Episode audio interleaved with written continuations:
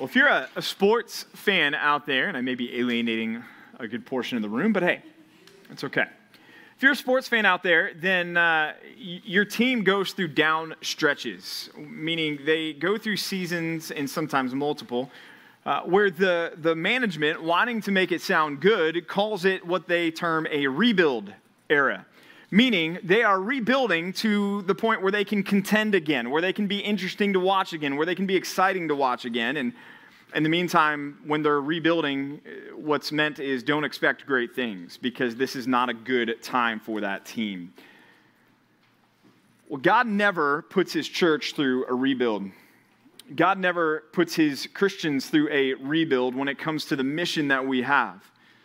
If a sports team sets out and their mission is every year to win as many games as possible and to win the World Series, to win the Super Bowl, to win the NBA championship, whatever it may be, during a rebuild season, they go into that season kind of going, you know what, we're not going to get there. We're not going to be successful. Well, church, God has given us a mission, and that mission is to make disciples. And that making disciples starts with sharing the gospel, with evangelizing, with telling people about Jesus. We're telling people about what Jesus has done for us, that Jesus died on the cross for our sins so that we can be forgiven, that he rose from the dead so that we can live with him forever, and that he's given us his spirit so that we can follow him as our Lord and our King. That's the mission that we have. That's the message that we are to go and deliver to the world around us. And see, that mission never goes through a rebuild. God, no matter our circumstances, always wants us to be on mission for Him, and God's mission will never be stopped, no matter the circumstances, no matter the opposition we may find ourselves up against. And that's what we find in the next section of Philippians here. Philippians chapter 1. By the way, hopefully, if you're taking advantage of our challenge to memorize Philippians, you're in the process of that already. I'm memorizing the book with you guys, and so I hope to be able to, to memorize it with you and be done in December when we're finished with this book study. Um, but if you're new with us, the challenge is memorize the whole book. You're going, wow, that's a tall order. Yeah, but there's a, there's a carrot at the end of that stick, or a Twix bar, whatever you prefer. Um, the carrot at the end of the stick. Some of you may jive with that, but the rest of us want something a little bit better than that, right? Well, there's a leather bound Bible of your choice at the end of this stick. If you memorize the book of Philippians, uh, that's what we have committed to providing you uh, as a, a, an achievement, accomplishment, a reward, an earthly reward. But the greater reward is you are storing up God's word in your heart, which is going to pay dividends for the rest of your life. Um, but we're in the next section, verses 12 through 18. And so, as we get into this section, what Paul's talking about here is he's talking about how God is doing things through him while he's in prison that the rest of us would think, man, that I would never have expected that to happen. Because that's the type of God that we serve. Pick up in verse 12. It says, I want you to know, brothers, that what has happened to me has really served to advance the gospel. Well, that should beg the question well, Paul, what, is, what has happened to you? What, what, are you talking about here? And we mentioned it last week, but more specifically here, Paul is in jail right now. And that's where he finds himself. In fact, three times in this passage that we're going to be studying tonight, he mentions his imprisonment. It's a word in the Greek that means chains, bonds, fetters, right? And so Paul is in jail, but this is not like bougie jail, okay? Paul is in chains, and that's what he references three times when he's writing this letter. And he, we're going to find that his imprisonment is for Christ. This is not Paul as a, a criminal that has done something wrong that's now bemoaning the fact that he has to go to jail. No, he is in prison because of his testimony of Jesus Christ and the, the gospel of Jesus Christ. So Paul's in jail, but just to, to wrap our minds around a little bit of, of where Paul is, if you see Neapolis, kind of dead center, top of this map there, top of the, the, the bay there, uh, Philippi is, is not far from there, okay? So that's where the church is that Paul's writing to at this time. But we're wondering where is Paul writing from? Because Paul is not in prison in Philippi, okay? Paul's in prison somewhere else writing to Philippi. Again, right around the region of, of Neapolis there, up in the center of the map.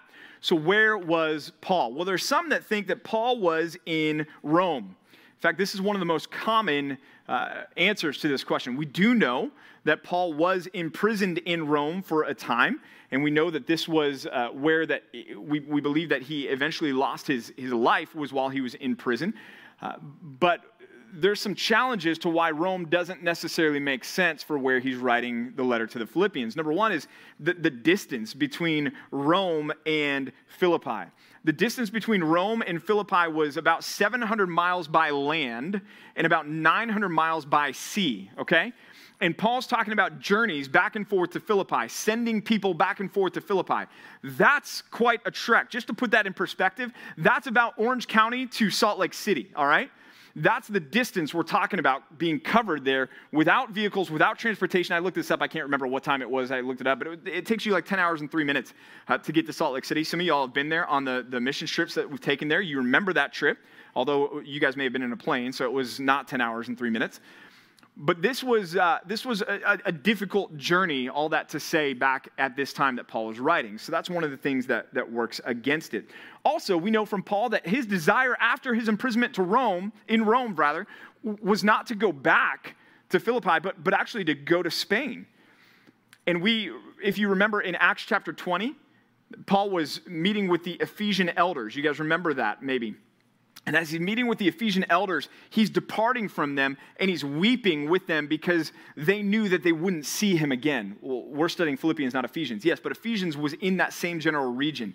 So there was an idea that as Paul left to go to Rome, he was, he was done in that area, that he wouldn't come back. Because remember, Paul's ambition was to preach the gospel where the gospel had not been preached before.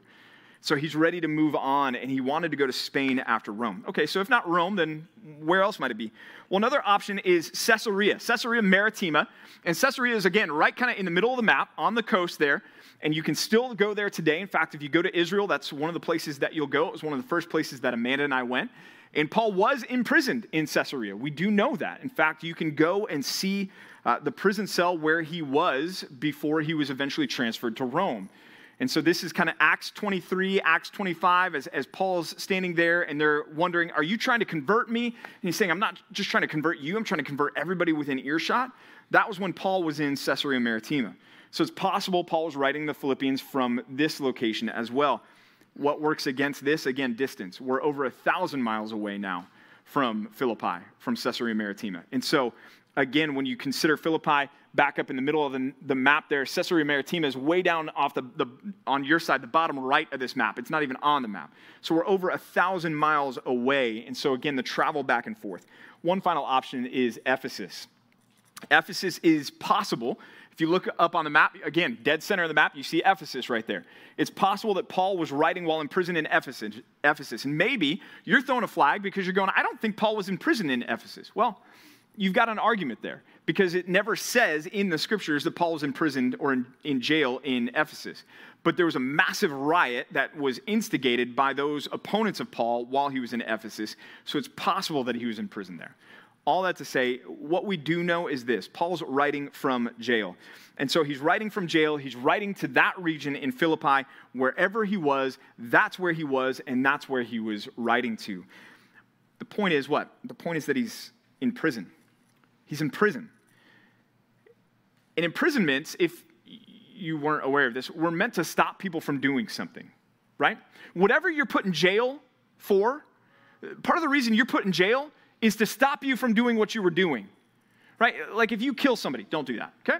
But if you were to do that, you're to get arrested and put in jail because they don't want you to keep killing people, right? There, there's that, that whole, if you're robbing jewelry stores, they're to arrest you well, maybe not anymore, but they would have used to arrest you and they're going to put you in jail because they want you to stop robbing jewelry stores. Paul is preaching Christ, okay? And he's preaching the message of salvation by faith alone in Jesus alone, by grace alone, right? He's preaching that gospel, and the authorities come along and they don't like it, and the Jews don't like it, and they instigate, instigate the opponents against Paul, and Paul is put in jail. Why is he put in jail? So that he will stop what? Preaching Christ. But what we're going to find is that's not what happened. Again, that's why he says in verse 12, I want you to know that what has happened to me, this prison cell that I'm sitting in writing to you from, it hasn't stopped the gospel. In fact, he says this it is really served to advance the gospel. The word really in the Greek there, it means instead, rather.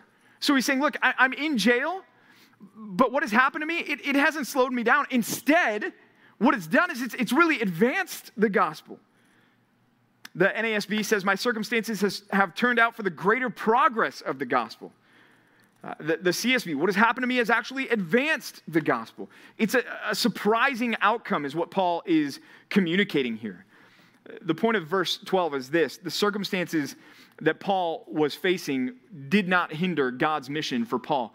And y'all, that's true for all of us. No matter what circumstances you are facing in life, God's mission will not be stopped if you are faithful to Him.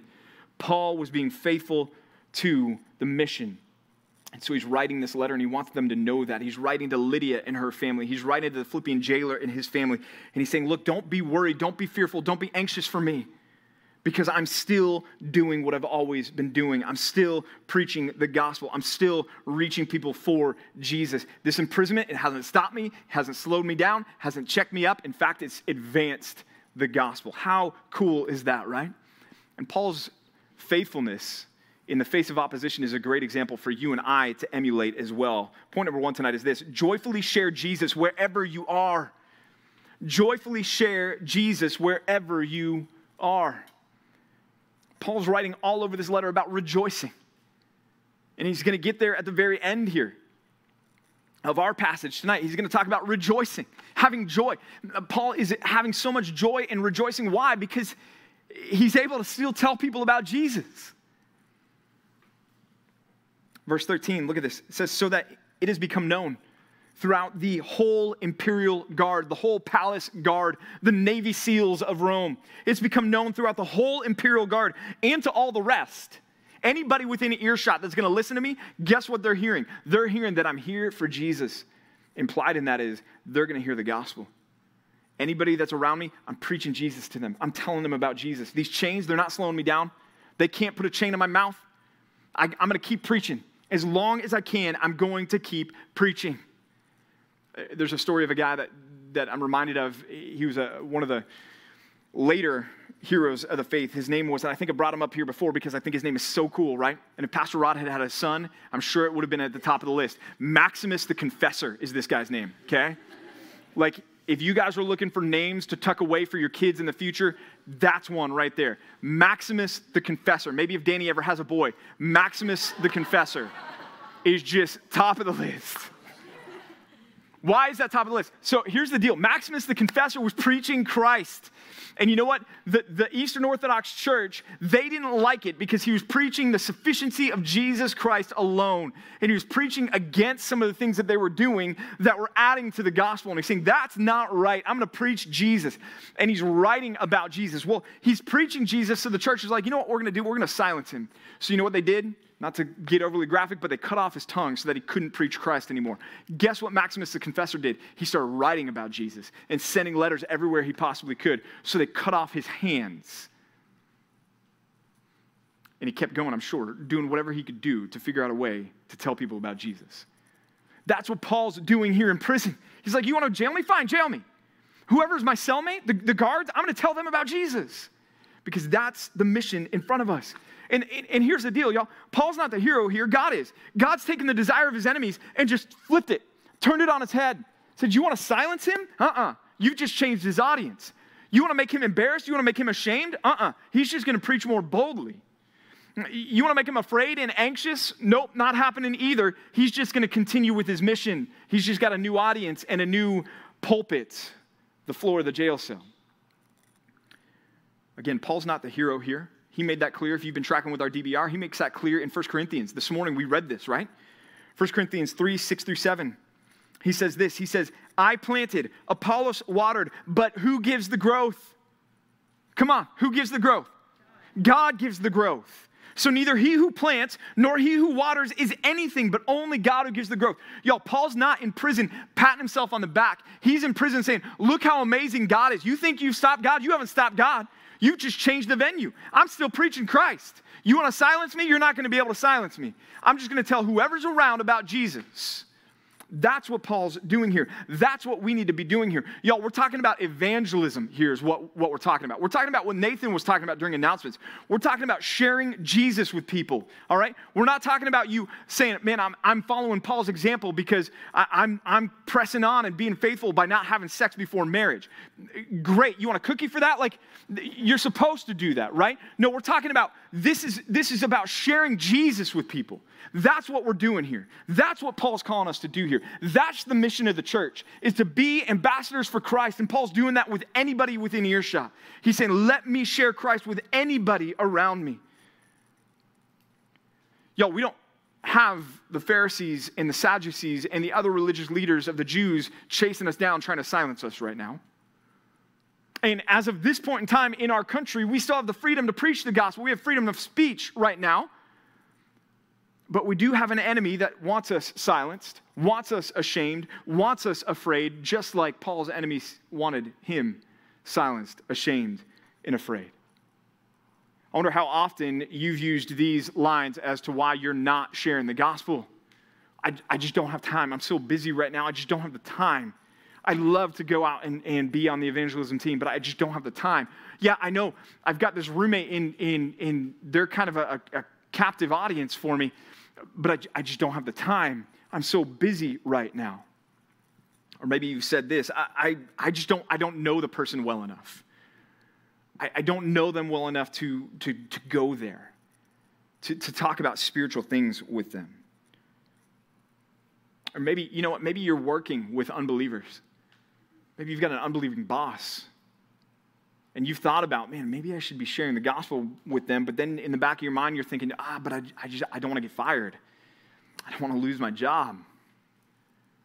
If I start talking to people about Jesus at work, that's not gonna. maybe that's not going to make them happy. Maybe they're going to complain to my boss. I, I, maybe I'll lose my job. I don't want to lose that opportunity.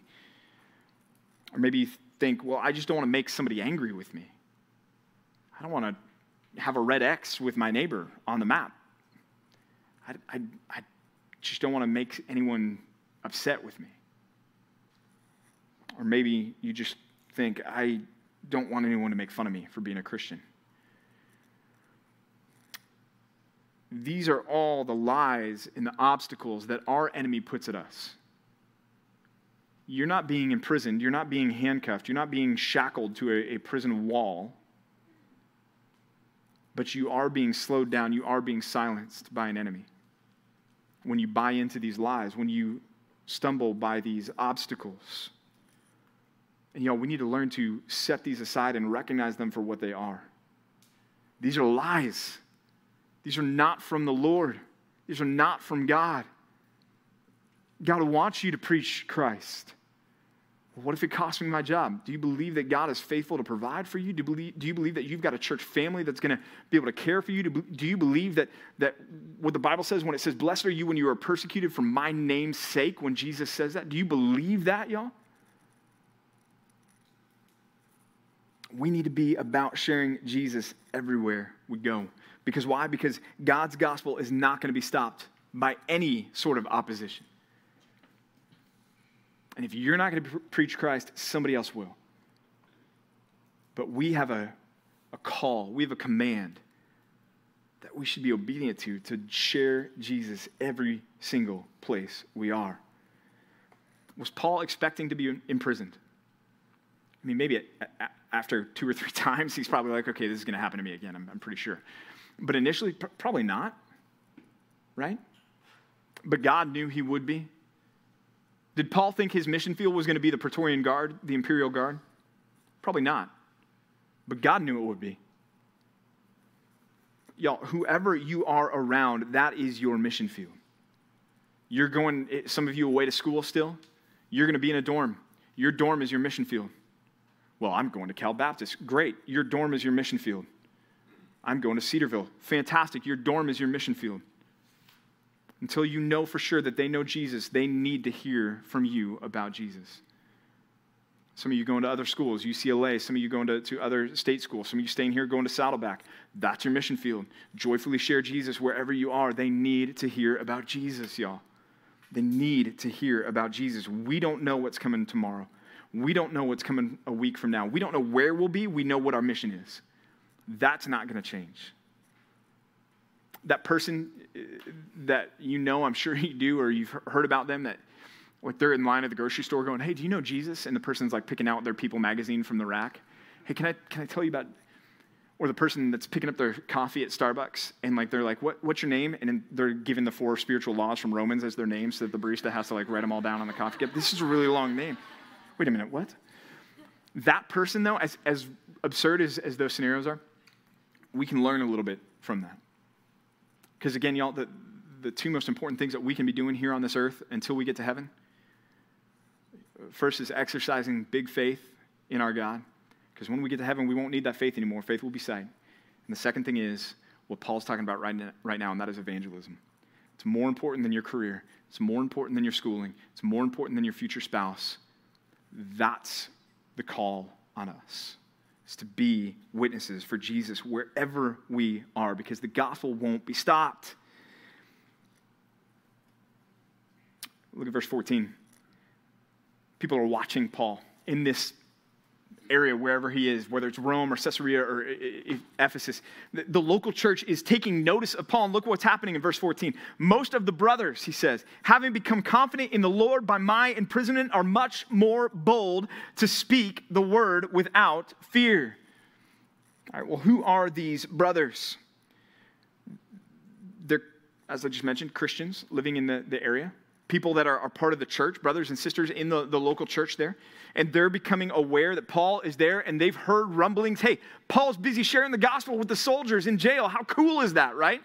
And they're getting excited about that. I don't know if you remember back when James Coates got arrested for preaching the gospel up in Canada. And it became like this rallying thing for the church. And it was like, dude, James Coates is a, the man, and he's just this beast. And and uh, even at my seminary graduation, we, we, like John MacArthur piped him in on the, the big screen, and he told us to go get Je- go get him for Jesus or something like that. Rah rah. But it was it was meant to pump us up to get us excited because here's this saint that's being faithful to the call and he's suffering for it, but he's not backing down. He's not compromising. He's going hard. That's what this church is hearing about Paul, and they're drawing inspiration for it from it. They're going, hey, man, if Paul's doing this, we need to be doing this. Let's get together. What's our plan of attack? There's more people that need to hear about Jesus. He's telling people inside the jail about Jesus. Let's get busy telling people outside the jail about Jesus. If this was Rome during Paul's day, this boldness that he talks about is needed because this would have been in the early 60s AD, which is right around the time that a guy named Nero was reigning at that time. You remember his reign, right? Burned down Rome. Who did he blame for that, by the way? The Christians said the Christians did it. He would have garden parties and literally tar Christians, dip them in tar, scalding hot tar, and then light them on fire to light his garden parties. That's the guy that's the emperor at this time. You think the church needed some boldness right now? Yeah, I think they did. But even if it was Caesarea or even if it was Ephesus, the point is the same. They're looking at Paul's example, going, man, if he's doing that, we need to get after it too. They're drawing that encouragement, that boldness they're, they're not just seeing that he's joyfully doing it, we need to joyfully do it. He, they're seeing, man, Paul's not being stopped. And he, look at where he is in his conditions and everything else. And they're using that as a motivator, as a rallying cry for them to go out and to share Jesus as well with bold confidence. That's point number two tonight. Share Jesus with bold confidence. Share Jesus with bold confidences because remember, circumstances will never stop God from carrying out his mission. And sometimes he uses the circumstances of other people to encourage us in our own mission field. Sometimes he reminds us of the martyrs, reminds us of the faithful saints that have gone before us, even, that have given their lives for Jesus to spur us on to get after sharing the gospel with people. I love reading the stories about the faithful martyrs and all they've done. Some of the more common ones that you've probably heard of before. Uh, maybe these five names ring a bell Jim Elliot, Nate Saint, Roger Youderian, Ed McCully, and Pete Fleming. If you don't know their story, let me encourage you to look into it a little bit more after uh, small groups tonight. Probably the most famous of those is, is Jim Elliot. Jim Elliot, he and his wife Elisabeth and the, these other four men and their families, uh, they went to South America to reach a, a tribe of Indians that had never been reached with the, gospels call, the gospel called the, the. And they went to, to try to befriend them and to get to know them and to try to learn their language and to try to, to bring Jesus to them.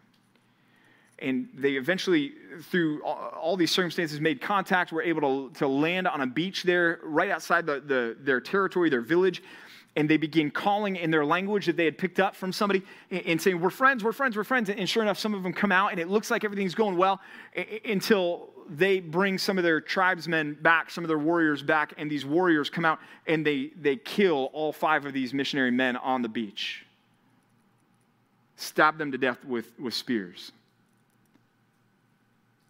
And they've got their families that are back on the other side of a radio at base camp waiting to hear back from their husbands, their fathers, their dads, and they hear nothing. And they launch an air flight to, to check on them because they knew where their camp was, and they look down on the beach and they see their bodies laying on the beach. They recovered four out of the five men, one washed away in the river. Elisabeth Elliot. I don't know if you know her story.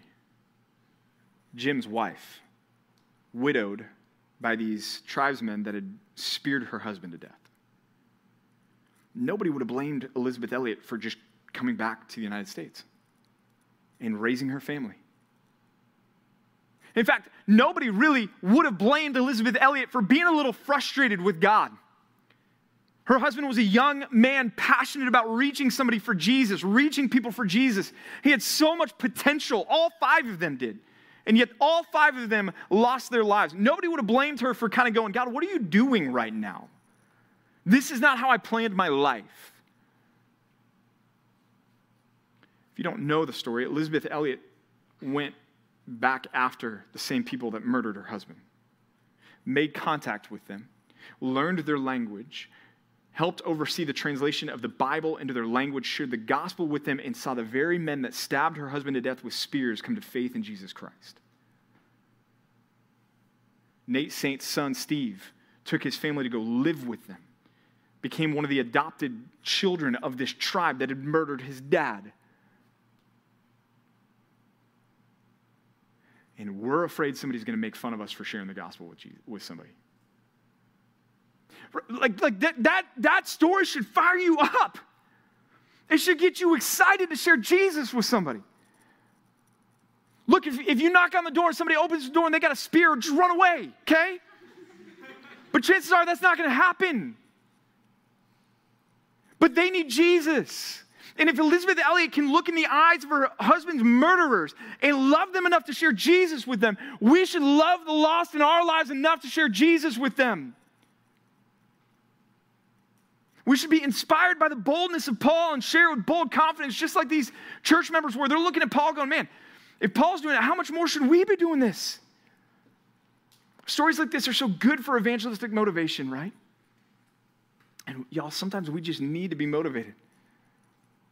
This is a little embarrassing, but my wife and I, when we first got married, we used to watch The Biggest Loser sitting on our couch eating ice cream. yeah, back when our metabolism was like full gear and we could just be like, whatever, we're eating bonbons, get on that treadmill, right? but now it's like, okay, we're going to get motivated by that. You see somebody drop weight and you're like, I, w- I want to go do that. You see them put in the work, you're like, I want to go get after that. Whatever it is, whatever your hobby is, maybe you see somebody that's a little bit better than you, a little bit further down the road, and you're like, I want to go do that. I want to be like they are well, Paul's setting the pace for us evangelistically. He was setting the pace for, pace for these people evangelistically, and he was inspiring them to get after it. They're going to preach Christ. They're all more bold to, to speak the word, the word there being what? The, the gospel, without fear. Without fear. Now, the Bible talks about fear, doesn't it? How about what Jesus says about fear? Luke chapter 12, verses 4 through 5. Jesus says, I tell you, my friends, do not fear those who kill the body and after that have nothing more they can do. But I warn you whom to fear. Fear him who, after he has killed the body, has authority to cast into hell. Yes, I tell you, fear him. Fear God. One of the biggest obstacles to you and I sharing the gospel is fear fear of man, fear of suffering, fear of rejection, fear of loss, fear of embarrassment, fear. And here's Paul in prison, not knowing if he's going to live to see the next day. He's saying, I'm going to share, share the gospel. I've got time today. I've got another day. I'm waking up this morning. I've got breath in my lungs. I'm going to tell somebody about Jesus. Do you guys know what the First Amendment says? Some of y'all may have memorized it back in the day. Here it is, in case you don't. Here's the First Amendment right there Congress shall make no law respecting an establishment of religion or prohibiting the free exercise thereof. Meaning, Congress is not going to make a nationalized religion, saying this is the only religion that can exist in this country and nobody else can be anything else. Or abridging the freedom of speech. That's what we think of most, most often with the First Amendment freedom of speech. They can't abridge it, they can't limit the freedom of, of, of speech or of the press or of the right of the people to peaceably assemble and to petition the government for redress of grievances. Can you guys imagine the damage Paul and Timothy and the others would have done if they had the First Amendment? Like, seriously, though. Like, can you imagine when you get to heaven and Paul's like, What did the Constitution say? You had a Constitution? Wait, what? And you did what? You watched how many hours of Netflix? But, but for real, y'all like the quote from C.T. Studd last week only one life will soon be passed. Only what's done for Christ will last. And you have this right now, at least. You've got this governmental protection that's, that's overarching you. Saying you don't have to fear what Paul is facing jail time for going out and telling somebody about Jesus. How much more should we be doing, y'all? And Paul should be that motivating force for us. If you guys have ever seen the movie The Patriot, Mel Gibson? Yeah. There's that scene where, towards the end, spoiler alert, America wins, okay? Um, it's America versus England, and America wins, okay? So I'm not, I'm not spoiling anything, I don't think. If you guys took any sort of world history, US history, you should know that. If not, find a different school. Yeah. And see me afterwards for some book recommendations but Gibson, he's in this battle, right? And, and the forces, the American forces look like, the Patriots look like they're, they're being beat back. And there's a scene where he looks up and he sees one of the guys with the, the flag. And the flag falls, and, and all of the forces are, are, are falling back. They're retreating from the enemy. And Gibson, who's lost his son at this point, runs forward, picks up the flag and starts charging backwards towards the enemy and exhorting all of his fellow patriots stand and fight, turn and fight, stop falling back, stop retreating, let's go. And in the movie, they do, and it's one of those like goosebump moments, and you're like, yes, America, right? Y'all, that's that's that level of like excitement and motivation. We should have that with, with Paul right here. Seeing what he's doing in jail Yes, let's go get him. There's people dying out there without Jesus. They need to hear the gospel. Let's go after them. Let's share Jesus with them. But here's the thing, y'all. Look, we're not going to do this if we don't believe. You're not going to do this. You're not going to share the gospel. You're not going to have bold confidence if you don't really believe the gospel. You're not going to share the gospel. You're not going to have bold confidence if you don't really believe uh, that people are going to go to hell if they don't have the gospel. You're not going to share the gospel. You're not going to love people that way if you don't believe that being with, in heaven with God is so much better than any other alternative. See, if you don't really believe those things, if you're just playing church, then right now this message is falling on deaf ears and you're shrugging, going, eh, somebody else will do it. The other reason why you won't share the gospel is if you don't love people right? If you don't love someone enough to look at them and go, man, if, if they don't hear about Jesus, they're going to hell and there's no second chance, no matter what any heretic preacher says to you about how love is going to win and somehow melt the heart of God and he's going to forgive everybody in hell. Look, y'all, that day's never coming. Somebody who dies without Jesus goes to hell for all of eternity forever and ever and ever in a place that the Bible talks about of torment and smoke goes up without end, weeping and gnashing of teeth, endless pain and turmoil. If you don't love them enough to make it a little bit uncomfortable between you and them so that you can tell them about Jesus, then again, this message is going to fall on deaf ears.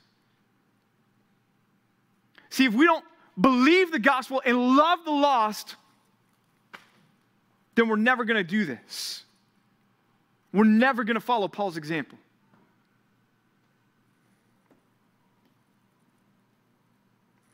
We have to. Have to believe it, we have to love them. Enough to say, look, even if this is the last conversation you ever allow me to have with you, I'm going to have it with you because it's so important for me to tell you about this. This church was motivated. They were excited. They were preaching Christ, but not all of them were doing it for right motives. Look at verse 15. It says, Some indeed preach Christ from envy and rivalry, but others from goodwill. Okay, so some are doing it for the right reasons. End of verse 15. Goodwill. They're doing it because they're seeing Paul. They're motivated by Paul. They believe the gospel. They love the lost, and they're going out and preach Christ, right? The latter do it, verse 16, out of love. Love for Paul, love for God, love for others. They do it out of love, knowing that I am put here for the defense of the gospel. They're going, hey, let's pick up the let's pick up the flag that Paul had been carrying that he had to drop when he was imprisoned, although he's still going, but let's pick it up outside. Let's keep going. Let's keep pressing on. We love Paul. Paul was doing this. We love him. We love God. We love Jesus. We love the lost. Let's go get him. Right? That some were doing that. But then there was this other faction, and they were proclaiming Christ from envy and rivalry. Envy and rivalry. In what sense? Well, they were looking at Paul going, man, remember 1 Corinthians chapter 3? There's people that are like, dude, Paul's my boy. I'm, I'm, I follow Paul. I follow Apollos, right? Like, like we got celebrity pastors these days. It's like, well, I like John Piper. Well, I like MacArthur. Well, I like this guy over here. I like Sinclair Ferguson, right? I like R.C. Sproul still, right? And, and everybody's kind of wearing the badge. And so some people are noticing that and they're thinking to themselves, man, maybe the gospel is my ticket to, to being known. Maybe the gospel is my ticket to, to getting a following, to getting a crowd. Paul had that. Why shouldn't I have that? And so they start preaching the gospel in order to, to gain followers. And y'all, just fully transparent, that's one of the biggest temptations that your pastors face today. Is you, you can pray for us, is that we stay humble that it's not about the, the Instagram game. It's not about the, the, the, the followers that we have, be it social media or, or in a room with people. We're not after being the next anybody. We're after following Jesus. But for, for some of y'all in the room too, that's a battle. That's a struggle that you have. And you're looking at, well, maybe if, if people think this way about me, and if, if Christ is the ticket to getting that people's opinion of me to where I want it to be, then great, I'm gonna I'll follow Jesus that way. That is not the right reason to follow Jesus. This is not the right reason to preach Christ. And some are doing that. And look at verse 17. They want to afflict Paul, they want him to hurt because of this. The former proclaim Christ out of selfish ambition. They're preaching the gospel for them, their own advancement, not the advancement of the kingdom of Jesus, but their own advancement. Not sincerely, but thinking to afflict me in my imprisonment. They're thinking, man, Paul's going to be so jealous of me because look at me, I'm out here free.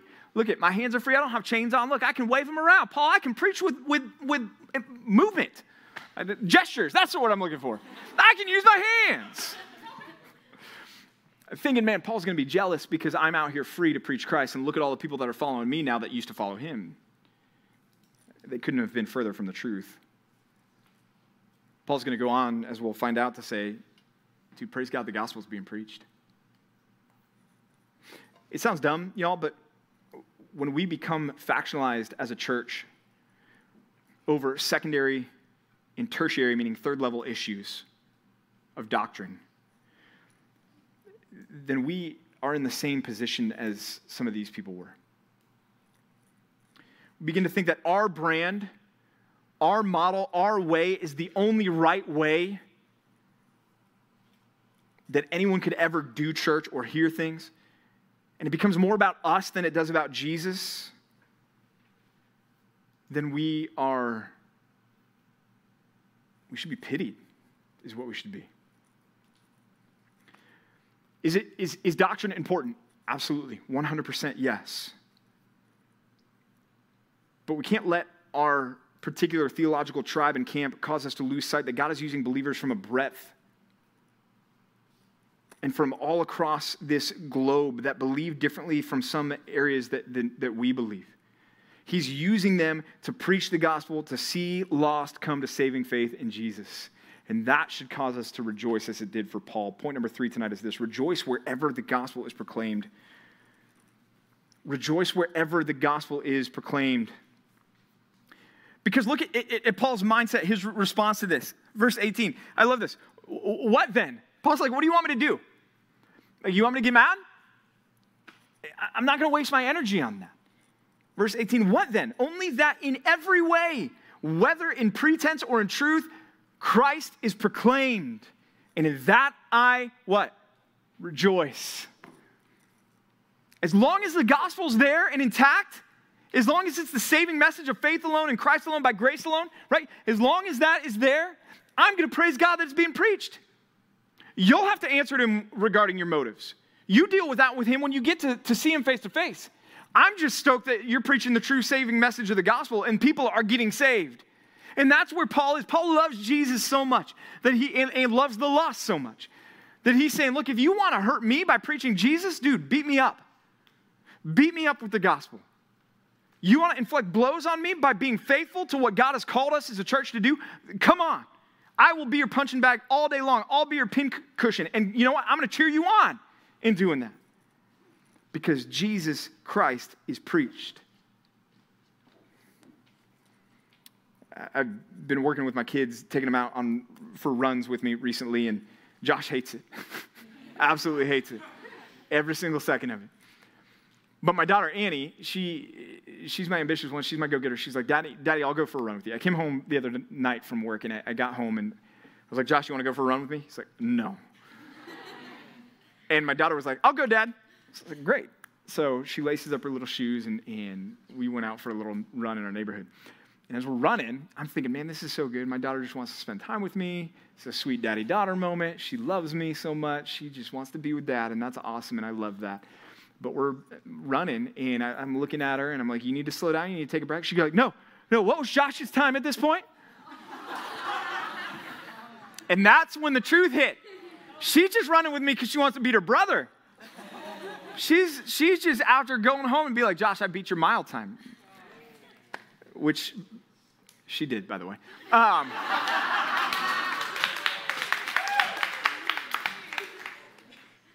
But y'all, you know what? I was, I was still just happy to be with my daughter. She was with me. It was time that I got to spend with her. And I rejoiced in that, right? And that's kind of the idea here, right? Look, I grew up with a mentality that was like, dude, if you don't believe exactly the way that I believe, we don't have anything to talk about right now because we're just going to come to blows, right? Not literally, because I, I, I, ran from fights unless it involved my mouth. I was really good at winning those, not so good at winning the ones with the fists. But I, I was sitting there going, dude, where, where are you at? My, my measure of a, of a Christian, and I say this to my own shame, I, I literally, honestly, guys, my measure of a Christian growing up was like, are you a Calvinist or are you Arminian? Like, do you know the doctrines of grace? Where, where do you fall on that? Do you still, are you a continuationist or cessationist? In other words, do you believe in the, the, the miraculous gift still, or do you believe that they've ceased? And that was kind of where I judged somebody's usefulness as a Christian. That's, that's so dumb. Now, my main concern is this what's the gospel? Like, are you preaching the gospel? What is the gospel that you're proclaiming to people? That's what matters, y'all. If a church is faithful to the biblical gospel, we should be celebrating them and cheering them on rather than sitting on the sidelines taking pot shots and criticizing them over whatever their doctrinal differences are from us. Because, y'all, here's the deal we're going to be spending eternity together with them. If they believe in and preach a biblical gospel, they are going to be with us in heaven. And we may disagree on the finer points. We may disagree on the more minor issues. We may disagree on some of the more major second level issues that aren't salvific. We're still going to be together for eternity. And you know what? They're pulling in the same direction as we are when it comes to seeing people come to faith in Jesus Christ as the Lord and Savior. And y'all, we need to be celebrating that. This world is far too dark a place for us to be dying with friendly fire as the church in the United States. We've got to stop with the nonsense and the tribalism. And we've got to get after preaching the same gospel and trying to join together and partner together to see the gospel advance and lost people saved. Paul's in prison and people are literally preaching the gospel to offend him. Nobody's preaching the gospel to offend you. Nobody's believing in Arminianism to offend you. Nobody's baptizing babies to offend you. Nobody's doing any of that to offend you, right? So get over yourselves and start loving people that are in the body of Christ and let's move towards the goal of seeing lost saved.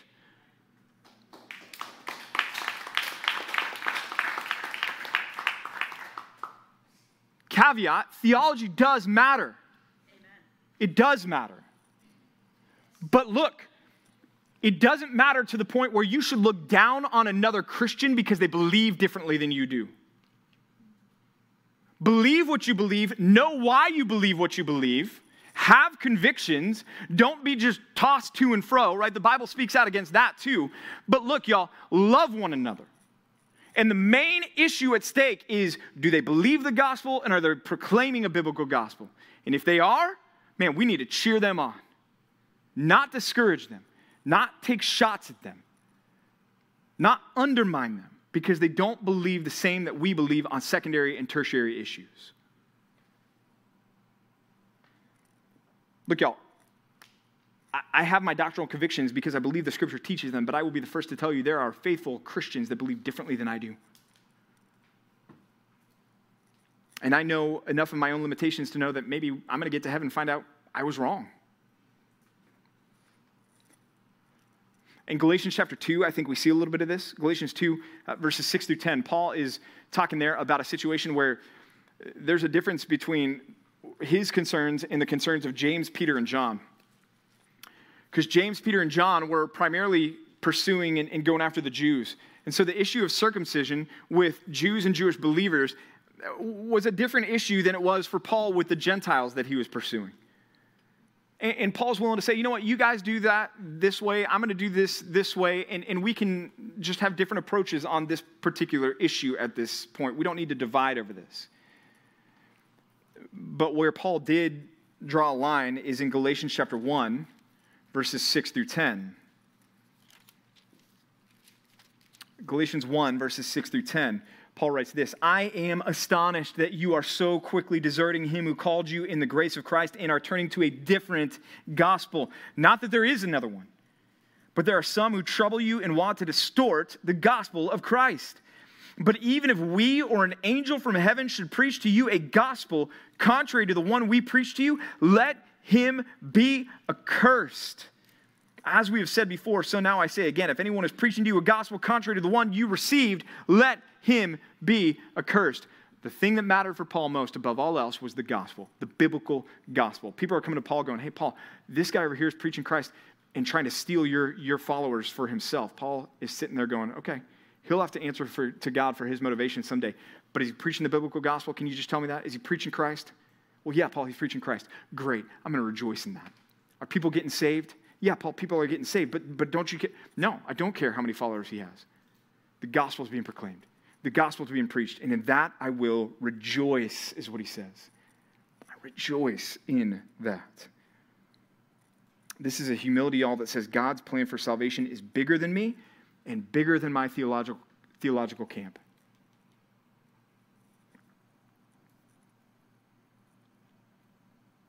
Had a pastor in seminary who said, when we die and go to heaven, we're going to be surprised at a few things. He said, we're going to be surprised at, at who's there, and we're going to be surprised at who's not there. It's a little bit of what we're talking about here.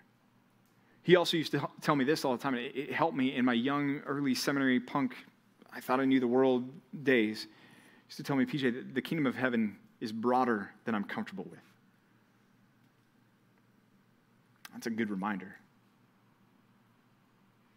Because the guardrails for the kingdom of entrance into the kingdom of heaven faith and repentance in Jesus Christ as Lord and Savior. Not secondary and tertiary issues. The main thing. Circumstances will never stop God from carrying out his mission. Ever. He will always move the mission forward. God never takes his church through a rebuild. Let's pray. Father, we are so grateful for that reality, that truth. And God, we pray that you would raise up more faithful churches that proclaim the true biblical gospel, that preach Christ and Christ crucified, that see lost come to faith in Jesus, that see people follow Jesus with their entire lives. God, we pray that you would create and, and raise up more faithful biblical churches that are, are doing that. And God, I, I pray that you would give us the eyes to see the churches that are around us that are doing that and not to, to look down on them, not to be so prideful and haughty as to criticize and, and judge them because they don't have all the same beliefs that we do, but that we would cheer them on and pray that you would increase their number and, and bring people to salvation through the messages that are being pro- proclaimed in their pulpit because the gospel is there God, make your church strong in this nation, in this country. It needs to be right now. Make it bold in this nation and country. It needs to be right now. Make your people who make up the church faithful proclaimers of the gospel of Jesus Christ. Make us willing to go out and point people to Jesus no matter where we are or what our circumstances may be. And make us look to the, those that, that are saints that have gone before us, or even some right now that are suffering persecution, that are, are suffering in, in jail and giving their lives for the gospel. And let us draw inspiration and encouragement and exhortation from them to get after sharing the gospel as well, God and make us effective in all of these endeavors, Lord, not for our own sake, not for our own name, but even as we've mentioned a, couple times this morning in the sermon and even tonight, it's you who caused the growth. And so make us faithful to go out and to sow the seed, to scatter the message, to, to, to preach Christ. And God, I pray that you would activate that message, the gospel of Jesus Christ, the saving, pure, unadulterated gospel in the lives of lost to see them come to salvation and to grow your church. We pray in Jesus' name. Amen.